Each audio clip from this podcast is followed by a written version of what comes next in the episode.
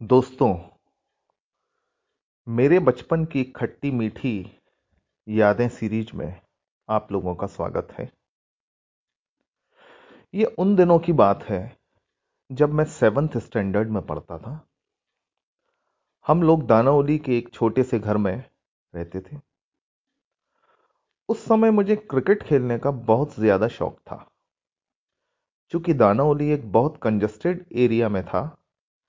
इसलिए घर के पास कोई भी खेल का मैदान नहीं था, जहाँ जाकर हम बच्चे रोज खेल सके।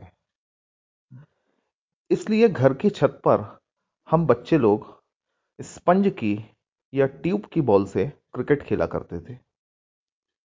एक दिन जब हम लोगों की स्कूल की छुट्टी थी, तब हम लोग छत पर दोपहर में क्रिकेट खेलने पहुँचे। क्रिकेट हम लोग माहेश्वरी साहब की छत पर खेल रहे थे, क्योंकि उनकी छत सभी की छत से सबसे बड़ी थी। क्रिकेट खेलने वाले लोग इस प्रकार से थे। मैं स्वयं, संजू भैया, रविंद्र, बबलू, नीरज और संदीप नागर मेरा दोस्त। खेल के दौरान ये एक बहुत ही आम बात थी कि बॉल हमारी अक्सर नीचे सड़क पर या किसी और पड़ोसी के घर पर चली जाती थी। उसके बाद उस बॉल को वापस लाने के लिए उसी बच्चे को भेजा जाता था, जिसके शॉट से बॉल छत पार करके गई थी।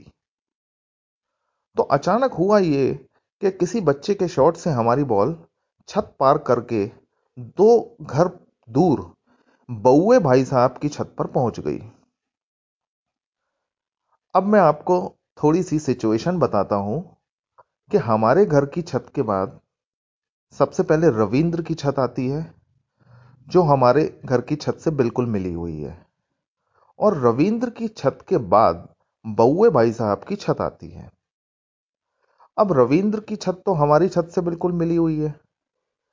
लेकिन बउए भाई साहब की छत और रविंद्र की छत के बीच में एक तीन फिट चौड़ी गली है। हम लोग रविंद्र की छत पर तो हमेशा ही चले जाते थे आसानी के साथ। किंतु बउए भाई साहब की छत पर हम कभी भी नहीं जा पाते थे, क्योंकि बीच में एक गली पड़ती थी। खैर, आगे बढ़ते हैं।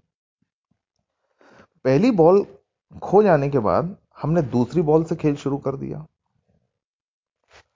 थोड़ी देर बाद संजू भैया की एक गुगली बॉल पर मैंने अपना आपा खो दिया और उठाकर एक ज़ोर का शॉट मारा। बॉल हवा में उड़ती हुई बउए भाई साहब की छत पर लैंड कर गई। सब लोग ज़ोर ज़ोर से मुझे गालियाँ देने लगे कि साले ने दूसरी बॉल भी उड़ा दी और अब हम लोगों के पास और कोई बॉल भी नहीं थी। संजू भैया चूँकि सबसे बड़े थे तो वो मुझ पर ज़ोर ज़ोर से चिल्लाने लगे कि साले ने बॉल उड़ा दी। वो मुझे ऑर्डर देने लगे कि जाओ और किसी भी कीमत पर बॉल वापस लेकर आओ। यह सुनकर मुझे भी गुस्सा आ गया। मैंने रविंद्र को अपने साथ लिया और अपनी छत से पहले रविंद्र की छत पर मैं पहुँचा, जहाँ जाना आसान था। अब रविंद्र की छत से बउए भाई साहब की छत पर कूदना सबसे भयानक काम था, क्योंकि बीच में करीब तीन फीट की डरावनी गली थी।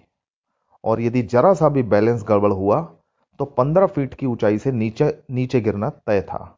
तथा हड्डी पसली टूटना हमारे भगवान भी नहीं बचा सकते थे।